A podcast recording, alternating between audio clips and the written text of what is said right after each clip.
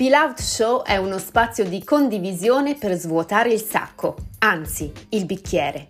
Un podcast condotto da me, Laura Donadoni, per dare voce a personalità e professionisti che vogliono condividere il loro sapere, testimoniare con coraggio la loro storia, i momenti di ispirazione e difficoltà della loro carriera, le situazioni che vorrebbero cambiare per un futuro migliore. Buon ascolto!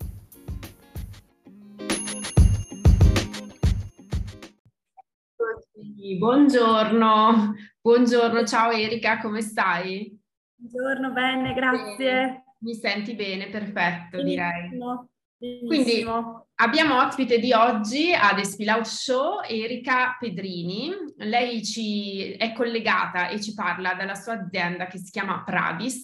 Siamo in Trentino e adesso, prima di iniziare ad affrontare il tema di oggi, ti chiedo di dirci un pochino qualcosa della tua azienda, dove si trova e un pochino la storia, così capiamo il tuo background. Tanto piacere, allora sono Erika, appunto vignaiola della Valle dei Laghi.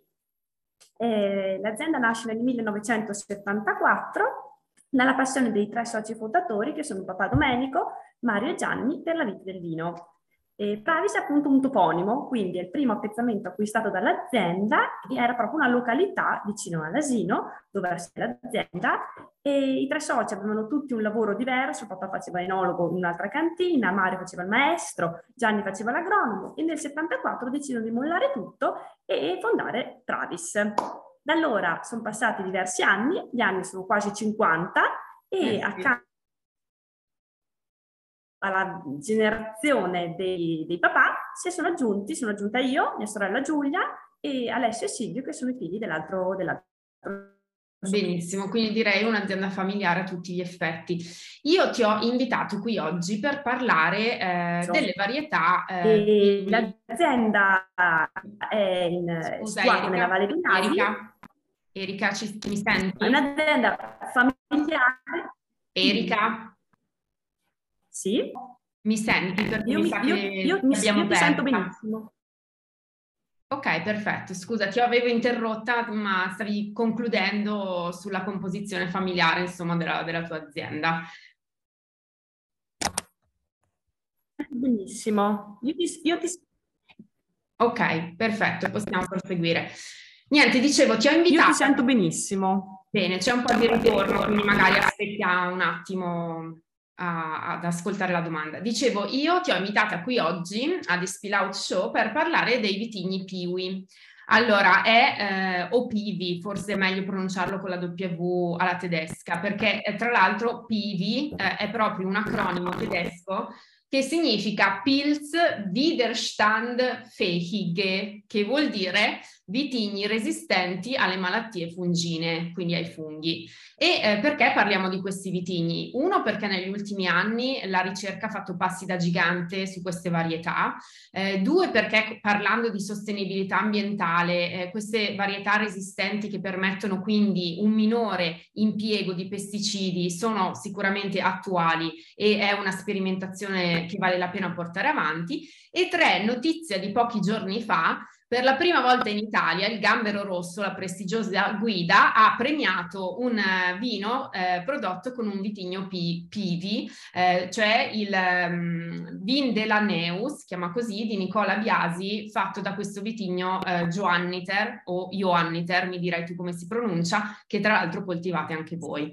Quindi ho pensato con Erika possiamo fare un po' il punto, capire bene questa, eh, questa nuova wave di eh, ricerca sui vitigni Pivi Piuvi, anche se per voi non è assolutamente nuova, perché voi siete stati una, cantiera, una cantina scusa, pioniera eh, in Trentino e in Italia, perché è più di vent'anni che conducete una ricerca su questi, su questi vitigni. Ce, ce, lo vuoi raccontare?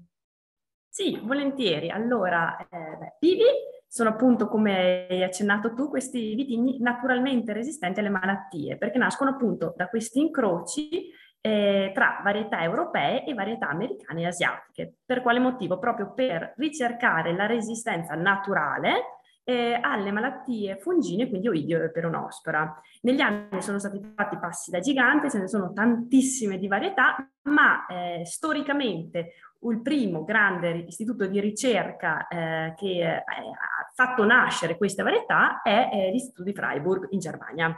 Okay. E la storia è una storia eh, di, di, più di vent'anni fa.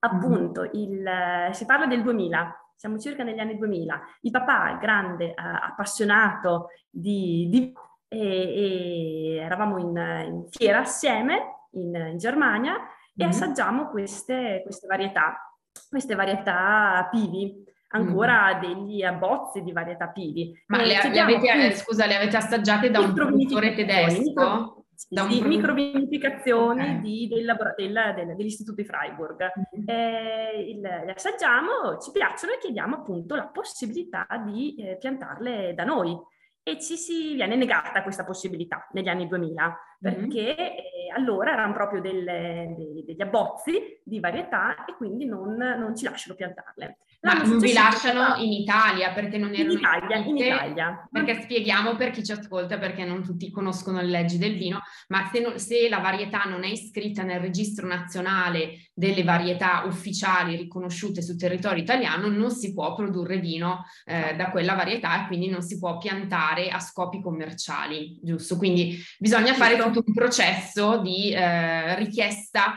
e, e autorizzazione al Ministero dell'Agricoltura per piantare questi vitigni, insomma, o qualsiasi vitigno che non è presente nel registro.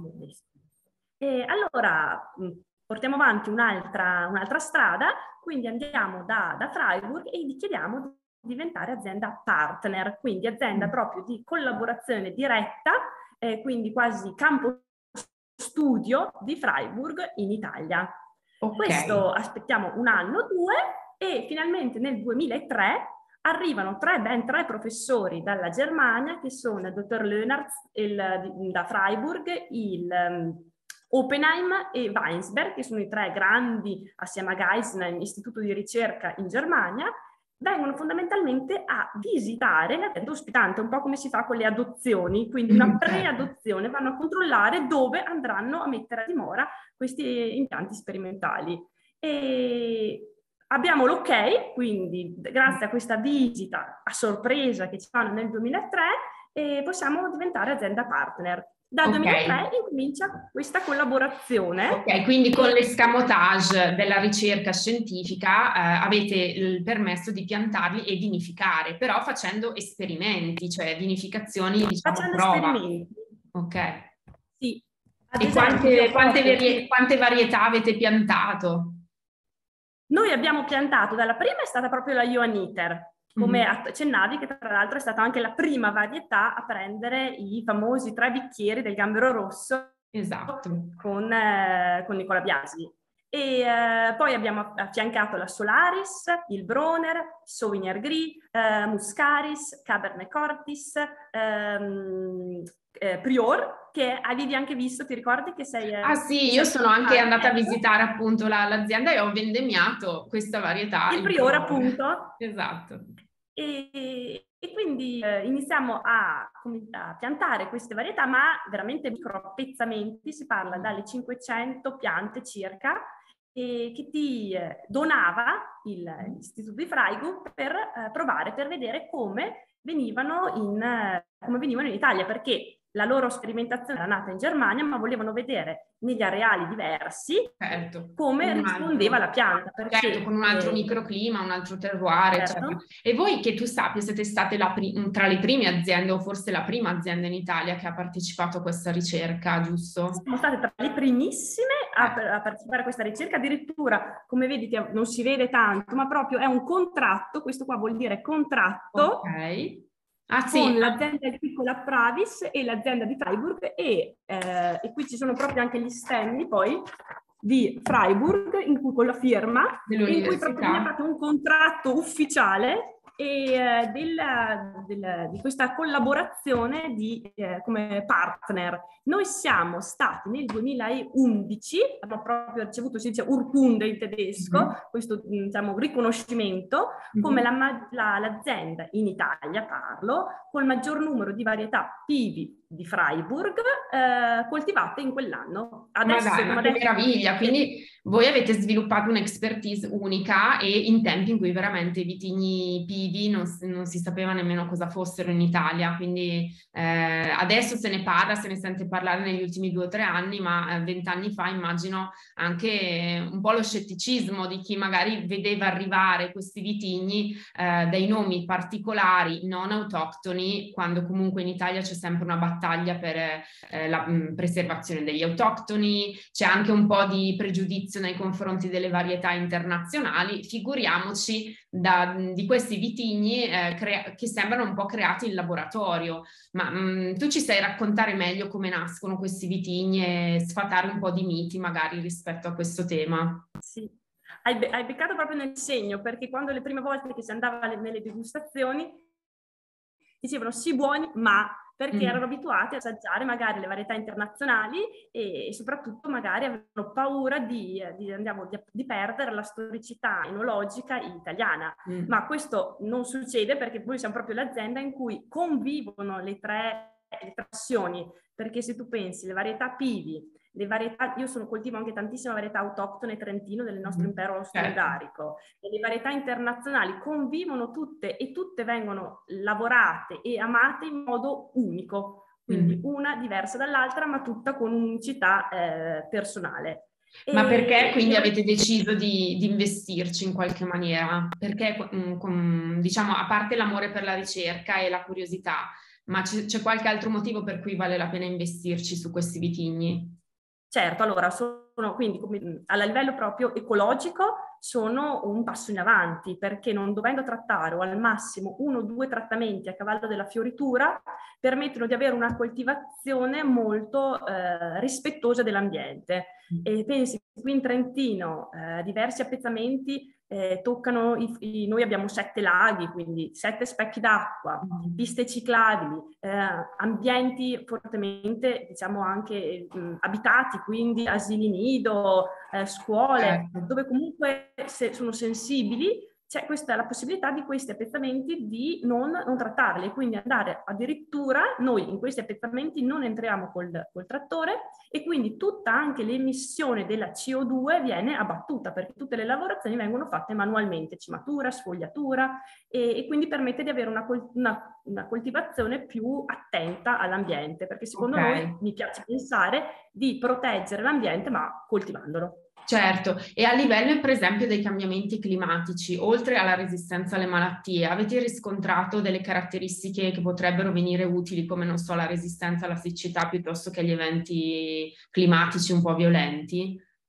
sono delle, delle, delle, varietà molto robuste, quindi ad esempio anche il Sauvignon Gris addirittura eh, matura molto molto tardi, ha la buccia spessissima, mm. quindi eh, permette di avere anche una coltivazione più spostata, una, una raccolta più spostata verso l'autunno okay. e, e, e, questo permette poi anche il, il fatto del, di non avere questo problema di questo caldo estivo che sta impazzendo e tra l'altro si possono alzare anche in altezza perché ad esempio invece la Solaris è abbastanza precoce ma questa si può pensare di coltivare zone eh, in, in, altitudine, altitudine. Più, mm. sì, più importanti e, quindi anche lì eh, siamo mh, trovare una delle soluzioni nuove per questi cambiamenti, climatici. Sono, sì, uh, infatti io ricordo il primo Solaris che ho assaggiato, l'ho assaggiato in Belgio ed era coltivato proprio in quelle zone Olanda, Belgio, quindi quei paesi che non sono sicuramente vocati alla viticoltura per le temperature rigide e per le condizioni meteo avverse, come appunto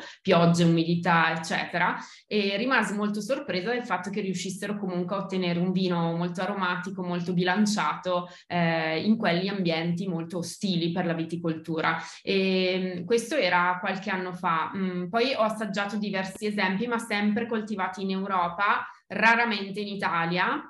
E quindi volevo chiederti di provare a descrivere a chi ci ascolta che sapori aspettarsi da questi tipi di vitigni, perché lo scetticismo è anche rispetto a ehm, appunto magari la mancanza un po' di raffinatezza di questi vitigni, è vero? Oppure invece anche in cantina si riescono a trattare facilmente? Come funziona?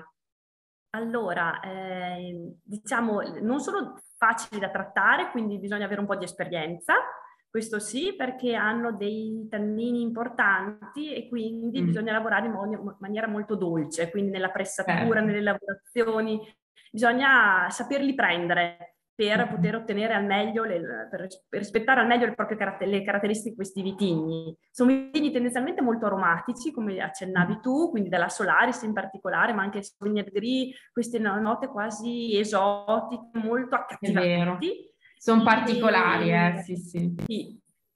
Hanno queste bellissime note proprio da, da, da frutta, frutta proprio da matura, eh, esotica, e, e, queste derivano dal, dal, dal, diciamo, dagli incroci, perché si parla di molto incroci piramidali, quindi si mm. parla di quasi 30 incroci uno diverso dall'altro, quindi non wow. sono incroci semplici, eh, diciamo eh, mamma papà, ma diciamo il, l'albero genealogico è molto molto molto ampio. Esatto, e tra diverse, tra virgolette, razze, cioè non solo la vitis vinifera, ma eh, subentrano altre eh, proprio razze, è brutto forse usare questo termine, altre specie eh, di... Altre vitis, vitis sì, ci sono la vitis proprio americana e quelle le, le vitis della parte asiatica, che danno tutte delle caratteristiche diverse. Tendenzialmente la parte americana porta alla resistenza alle malattie fungine, quella mm. asiatica tendenzialmente porta alla resistenza alle, eh, al, al freddo.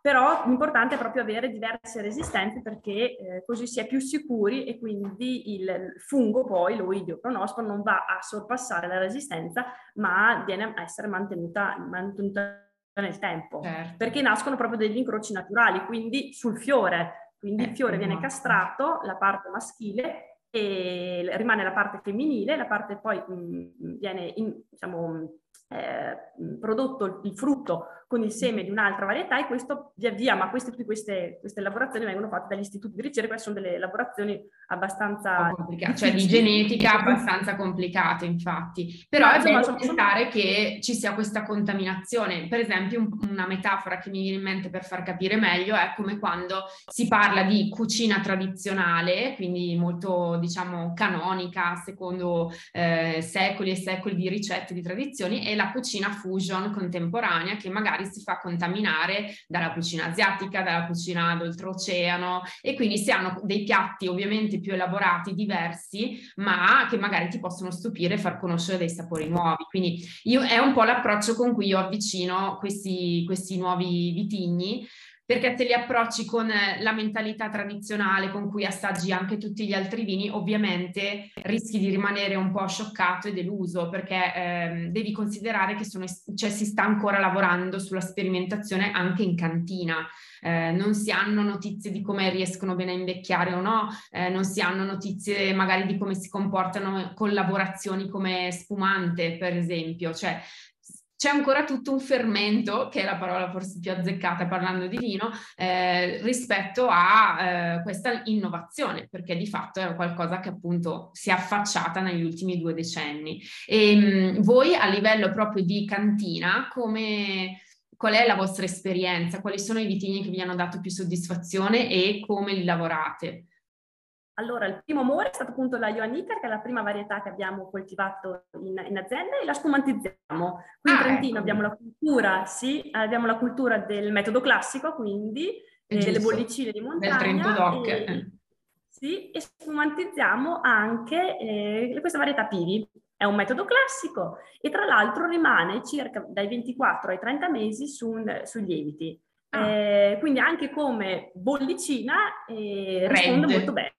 Sì, perché probabilmente questi sentori molto aromatici permettono anche appunto una lavorazione un po' più compl- complessa senza perdere eh, quella loro caratteristica perché è molto pre- pre- predominante, insomma. Quindi bene, sono curiosa. E da quanto tempo è che fate lo spumante, che sperimentate con questo? Noi come metodo classico siamo circa circa 7-8 anni che lo facciamo. Ah, quindi avete anche dei, delle bottiglie che avete conservato per vedere sì. come, come, proseguono, sì. E ehm, per, sui rossi c'è qualcosa di interessante o no? Mi sembra che ci siano Ma... più esperimenti di successo sui bianchi che sui rossi. Sì, noi avevamo una varietà rossa eh, che era il Cabernet Cortis, poi no, abbiamo smesso di produrlo perché sulle varietà rosse pensiamo che c'è un po' di più ancora strada perché mm. avevano questi sentori un po' più, ehm, diciamo, difficili, chiamiamoli così, questi sen- avevano dei sentori un po' più particolari e addirittura facevamo anche il vino senza solforosa completamente, quindi anche in cantina esatto. completamente assente di, di solfiti. E, però poi avevamo un po' avuto difficoltà poi nella, nella, gestione. Non si sa, magari adesso con i nuovi incroci, perché ogni anno ne nascono di nuovi, quindi eh, anche infatti. San Michele all'Adige, anche eh, Rauscedo, quindi in Friuli, continuano a produrre nuove varietà quindi eh, non si sa che magari torneremo a produrne un altro rosso. Intanto ci siamo esatto. concentrati su spumanti e sui bianchi. Esatto, perché comunque il tentativo è sempre di migliorare le caratteristiche di questi vitigni per riuscire ad avere un prodotto migliore, eh, che sì, da un lato sia resistente e faccia bene all'ambiente, ma dall'altro produca anche qualcosa di, di buono, cioè da consumare e di, di memorabile, insomma. Quindi eh, c'è, c'è una continua costante ricerca. E quando tu devi raccontare questi vini, per esempio alle degustazioni o quando vai a promuovere promuovere la tua azienda e proponi anche questi vini. Come vengono recepiti? Quali sono le, diciamo, le mm, osservazioni che raccogli? Mm, la storia incuriosisce o sembra che manchi comunque un pezzo? Perché ogni volta noi italiani raccontiamo storie di vitigni bellissime, no? Che partono dal 600, dal 700, il nome, eh, insomma, legato al luogo. Cioè abbiamo sempre comunque storie affascinanti da raccontare per dei vitigni costruiti in laboratorio come funziona? Cioè cosa riesci a tirar fuori quando lo racconti a potenziali clienti e, e cosa ti, ti, dicono, insomma?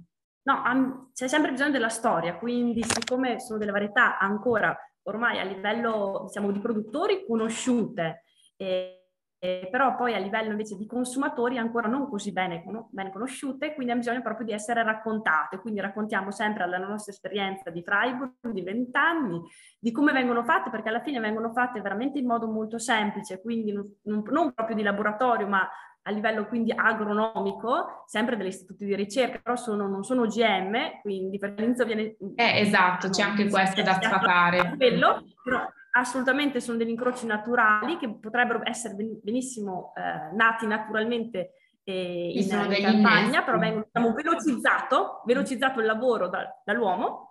E, eh, e quindi eh, c'è sempre questa, questo grande, grande interesse, sì, quindi tantissime domande, eh, tantissimo interesse verso queste nuove varietà che sono anche nomi particolari, questi nomi quasi di fantasia, eh, quasi esotici, da Solaris, Ioniter, e, eh, e, quindi c'è tanto interesse. E poi è proprio la, il collegamento come la nostra azienda, quindi tra parte diciamo del papà, degli altri soci, quindi parte storica, dei valori della cultura, di come veniva fatto il vino 50 anni fa, come lo faceva poi mio nonno ancora mm. e, e mio nonno, legato poi a, questa, a, queste nuove varietà che hanno bisogno invece di essere lavorate magari in maniera un po' diversa.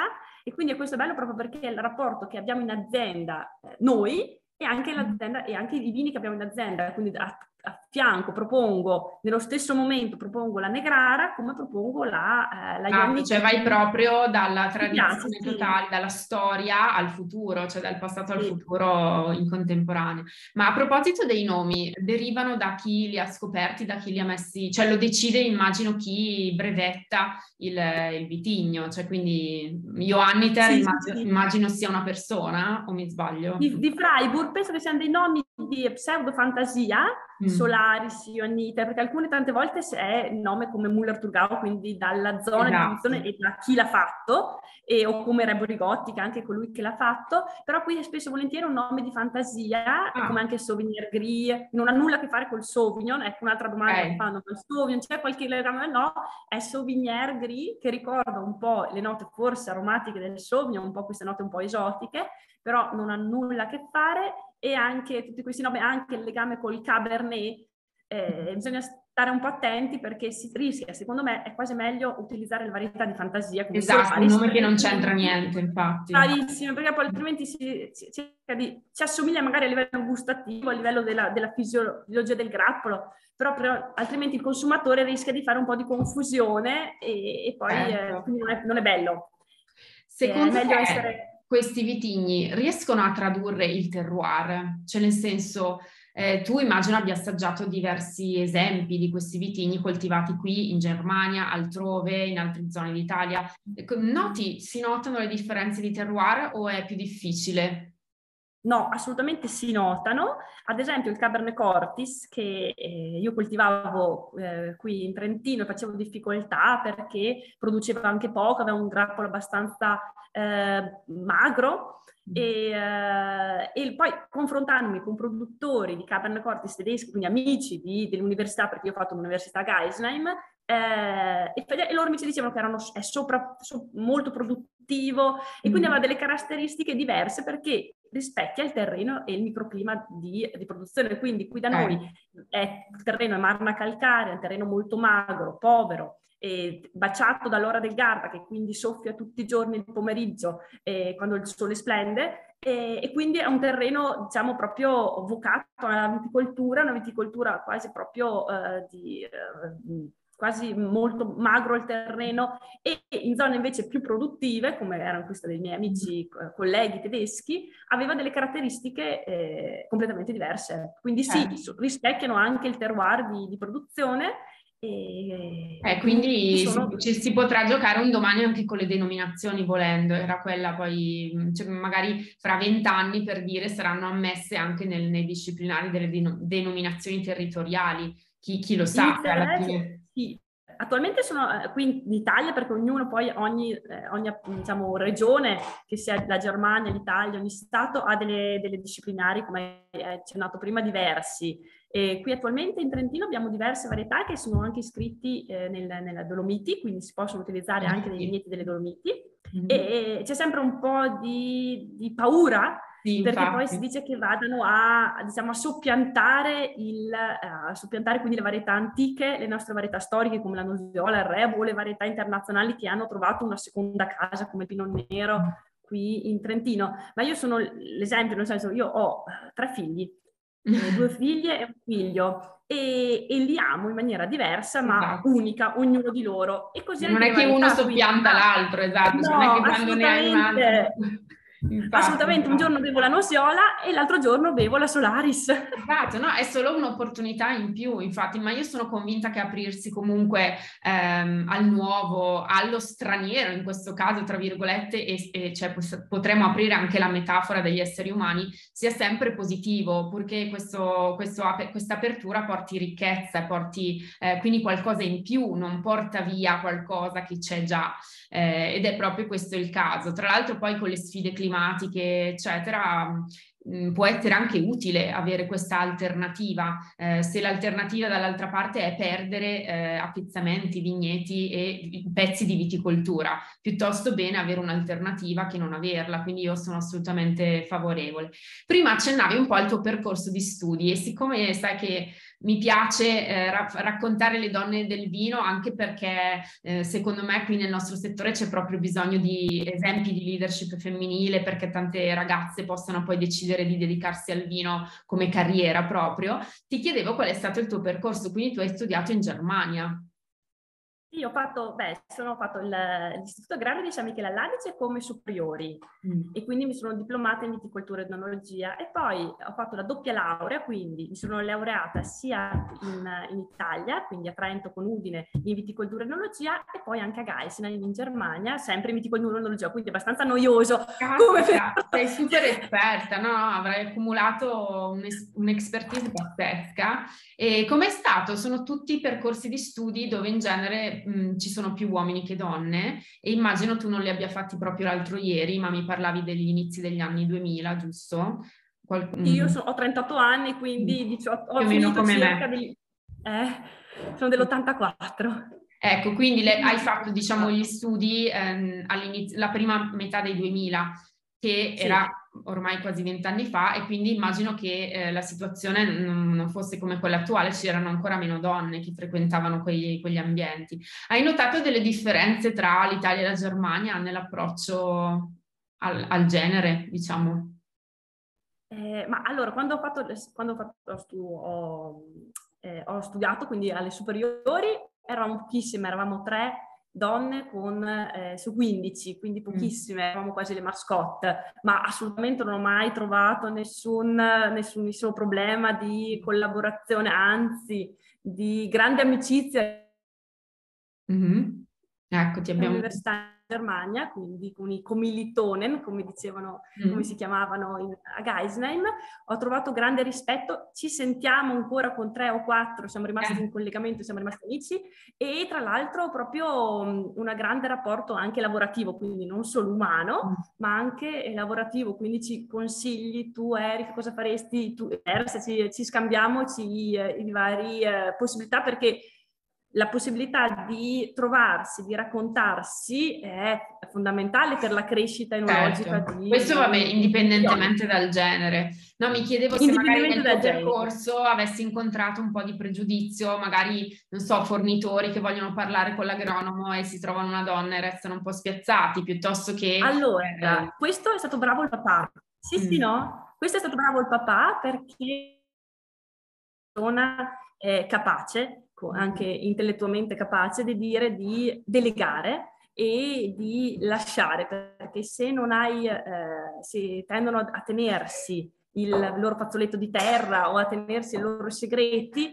poi quando eh, lasciano non c'è più nessuno dietro, invece devi crescere, devi fare il vivaio. E se fai il vivaio è fondamentale, quindi delegare e consigliare, perché se tu pensi, adesso faccio un esempio, il maiolo, quindi colui che fa il vino, ha la possibilità di fare il vino una volta nella, all'anno, quindi nella sua vita 50 volte. Eh, e quindi io dico sempre che il papà è stato un grande dono, quello che mi ha fatto, che mi ha donato la sua esperienza eh, pluriennale e quindi non sono partita da zero, ma sono partita da 50, dalle sue, dalle sue vendemmie. E, e, quindi questo è fondamentale. Eh, Bellissimo, bellissimo questo rapporto intergenerazionale che a volte è un po' ostile, cioè non è proprio così automatico che sia, diciamo, collaborativo. A volte in altre famiglie eh, le storie sono un po' diverse, magari di figli che vogliono innovare e genitori che vogliono invece tenere il controllo. Quindi è molto bello quello, quello che hai raccontato. E, ehm, mh, tu hai fratelli, mi dicevi, sì, hai raccontato prima che hai fratelli che collaborano una, con Una sorella, quindi una siamo... Sorella eh, girl power. Ok, perfetto. E avete sempre voluto fare questo o pensavate di fare altro nella vita? Cioè il vino vi ha rapite da subito o no? Siamo nate con la vita del vino, quindi fin da piccole, cam- in mm, campagna, si andava a passeggiare la domenica a vedere la, il germogliamento, la fioritura, eh, l'epoca di vendemmia, quindi fin da sempre i ricordi poi più belli li ho nella parte cioè, del settembre, quando c'erano i colori autunnali e l'uva che arrivava in cantina, quindi mm. sì, assolutamente fin da sempre ho voluto fare la vignaiola. Che bello. Per chi ci ascolta il podcast e non vede il video su YouTube e quindi non vede il volto di Erika, le stanno brillando gli occhi, quindi eh, è assolutamente sincera quando racconta questo e si percepisce proprio il suo amore per, per, il lavoro che fa. E per quanto riguarda i tuoi figli, hanno passione? Secondo te piccoli vignaioli crescono o si occuperanno di tutt'altro? Qualche anticipazione? Eh, allora, innanzitutto adesso stanno pitturando le botti, quindi la, la, passione, okay. la cantina c'è, dopo non so se diventerà artistica o cosa, stanno pitturando botti per ora. Perfetto, benissimo, direi che comunque l'ispirazione non mancherà, l'ispirazione non mancherà. Va bene, quindi ti ringrazio molto per questo approfondimento sui vitigni pivi e Grazie se qualcuno vuole assaggiarli, eh, ovviamente li rimandiamo a te, alla tua cantina e ai tuoi prodotti, che avete un'intera linea dedicata, ovviamente non potrebbe essere altrimenti. Ecco, l'ultima domanda che ti faccio, nel tuo territorio qualcuno ha seguito il vostro esempio o siete rimasti un po' gli outsider con questa cosa dei vitigni resistenti? No, adesso ce ne sono tantissimi, facciamo parte anche di un'associazione che si chiama Pivi Trentino, ah. siamo una quindicina di produttori adesso adesso che ci troviamo frequentemente per scambiarci le idee, per assaggiare i prodotti e ognuno poi valorizza in maniera diversa il proprio, il proprio eh, vitigno pivi. Quindi la bellezza che è un, quasi come un arcobaleno, quindi non ci sono solo eh, varietà diverse, ma anche stili di produzione diversi. Quindi no, no, è una bellissima possibilità di, eh, di riscoprire un nuova, una nuova enologia. Esatto, e poi è bella questa cosa della collaborazione, del confronto, no? di essere insieme su una barca che porta chissà dove perché è tutto nuovo, inesplorato e c'è questa cosa di confrontarsi tra produttori. Quindi di non sentirsi competitor ma uniti in una, in una sfida nuova. Bellissimo, bellissimo. Grazie che ci lasci con questa immagine meravigliosa. E niente, ti ringraziamo. Ti trovano ovviamente sul sito della vostra cantina, sui social, Pravis è il nome della cantina, altrimenti info-pravis.it la vostra email. Grazie, sì, giusto. Perfetto. Grazie mille ancora Erika e buona giornata. Grazie a te e altrettanto. Ciao. Ciao.